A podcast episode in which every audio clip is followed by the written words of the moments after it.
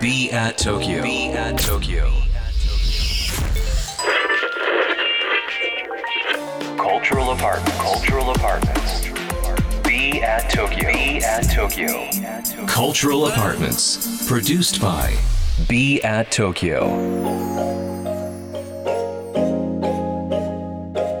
ビアート東京土井地博です暑い日が続きますねさて、えー東京からまだ見ぬカルチャーを生み出すためのラジオプログラムカルチャーアパートメントプロデューストバイビアート東京昨日に引き続きゲストに広杉山さんをお迎えしていますはい、よろしくお願いいたします。よろしくお願いしま。す広さんあの簡単にリスナーの方に向けてですね、はい。あのちょっとプロフィールの方今一度ご本人からお伝えいただいてもよろしいでしょうか？はい、えっ、とまあ生まれは1962年で、で僕の父親は歯医者なんですけども、でそれを後継ぐべく僕はこう日大系の学校行ったりしてたんですけども。えあの浪人中にちょっと気が変わってしまってそこからこうデザインとかアートの方に進み出したという。それは知りませんでした そうなんですね。そうなんですよ。医学の道を本当は目指されてた、そうなんもう長男だったんで、ええ。もう後を継ぐことが当たり前のように生きてきたんですけど、え。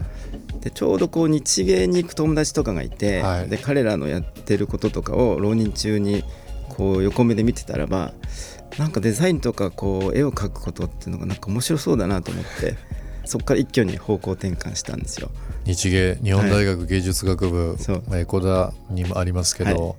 まあ面白い人いっぱい、うん。えーね、学生ねねいらっしゃいますし、はい。出てらっしゃいますもんね。僕もあの映像周りはい。すごく興味があって、一回日芸を受けたのもずいぶんずいぶん前ですけど それはそれは、覚えてますけどもね、えあそうですか。それは知りませんでした、ええ。まあ、今アーティストアートディレクターのみならずさまざまな方面で、えー世界的にも活躍されている広杉山さんですけども、あのーまあ、若くその20代の頃から、まあ、絵を描かれていて、まあ、40迎えられていろんなアートディレクションもされてるということですけども、海外のアーティストとかとの,、あの交流とかって今もあったりとかしますか？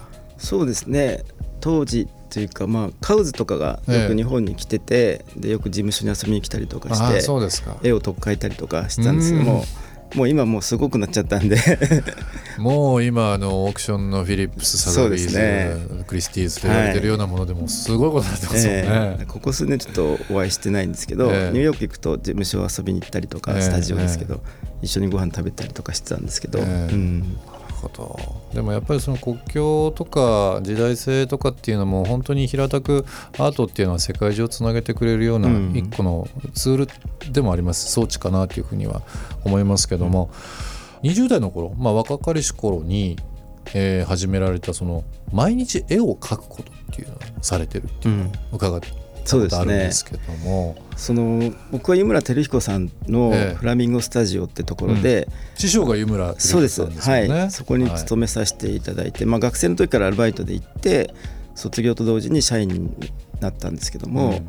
で湯村さんのところでは僕デザイナーとして働いていたんですね。そうなんですね。もう一つは井村さんのあのアシスタント業務っていうのと、えその2つをやっていてで僕はイラストレーターを目指していたんで、うんで仕事が終わって夜中に帰って夜中の12時ぐらいから朝の5時ぐらいまで絵を描くっていうのがなんかこう習慣になっていて、被写体は何だったんですか？被写体はねもういろんなもの描いてました。いろんなものですか？うん、なんかもうなんだろう。もう下手馬が師匠だったんでそね、湯村さんはあの、はい。リスナーの方もご存知かもしれないですけど下手馬という言葉でねそうですね。非常にあの人気を博されてますけどもね、だから当時はこうイラストレーターになるためにはこう一つのスタイルを作らなきゃいけないっていうので、もう必死になってこう一つのスタイルを確立しようとしてこう毎晩書いてましたね。うん。うん。まあ、師匠は湯村さんということですが、あのその師匠以外に影響を受けたうん。アーティストとかイラストレーターとかっていうのはどなたがいらっしゃるんですか？そうですね。それはこう井村さんのところに常にこういろんなアーティストとかがあの出入りしてたんですけどもその中でも伊藤啓二さんと、はい。あと数字山金さん、えこの2人の影響はすえ、ごく大きかった。ですよはい。ね。うん。だから仕事終わって夜中にそのスージーさんの事務所が近くだったんで、ええ。新宿で。で夜中に行って絵を見てもらったりとか、うん。で伊藤圭さんがその頃住んでた事務所にやっぱり夜中に行って絵を見てもらうんですけども2人とも褒めてくれるんですよ。はい、こうした方がいいというよりはそうあのいいねいいね面白いねってずっと言ってくれるんでそれでもテンション上がって帰ってきてまた書くっていうなんか怒られるのが嫌だったんで僕は褒めてもらう人に見てもらうっていうのが基本にありました。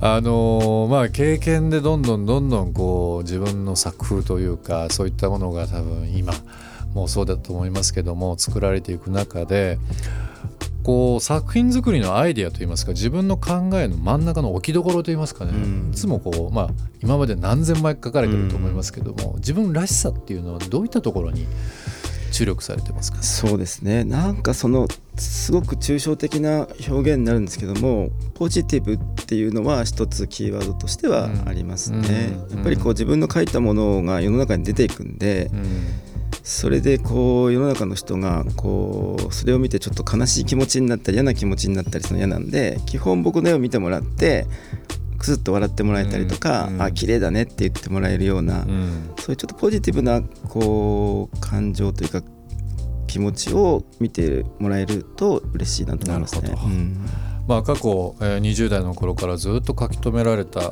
ものもですね、えーもう数えられないぐらいあるかと思いますけども、まあ、その中でもこれまでのドローイングおよそですけど2,000点の中から約1,200点でしたっけ、はい。まとめられた作品集を昨年2020年あのクラウドファンディングで出版されたとはい、いうことですけども、えーこちらタイトルはどういったタイトルタイトルはえちょっと長いんですけども「Drawing Leads to Another Dimension」という、まあ、絵を描いてると僕はこう意識が飛ぶ時があって絵を描いてる時に違うこうところに連れてってもらえるみたいなそういう意味合いなんですけども。はい、このクラファンで出版されたのは初めて？初めてなんですよ。ですか？されてどうどうでした？いやもう最初はあの実施出版でもう出そうかなと思ってたんですよ、ええそしたらうちのあの事務所の若い子たちがあのクラウドファンディングやりましょうよっつって、えで僕はもうお金集集まんなかったらかっこ悪いんで、え 嫌だと言ったんですけど みんながそんなことないからやりましょうっつって、え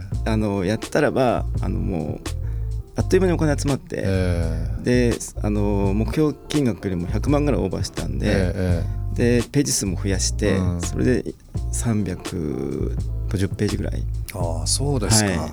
なんか僕もその一番最初にまあ今あの事業としてもえー、ビアットの中もそうですけどもビームスとしてはい。もさまざまなそのクラウドファンディングの挑戦っていうのはここ数年やってるんですけど、ええ。一番最初聞いた時にあの広杉山さんと同じでこれ集まんなかったらかっこつかないよね とかちょっといろんな心配しちゃったんですよ。そうですよね。ただ洋服だとよくあるんですけど培養だって言いましたよ、うん。あの必要な方々に必要な分だけお届けするという部分で、じゃあ100人の方が、えー欲しいと言われたら100着作りますと。やっぱりその在庫ロスがなかったりだとかまあ世の中的に残らないっていうこともあるので、まあ、時代性的にもいいなという頭はあったんですけど、うん。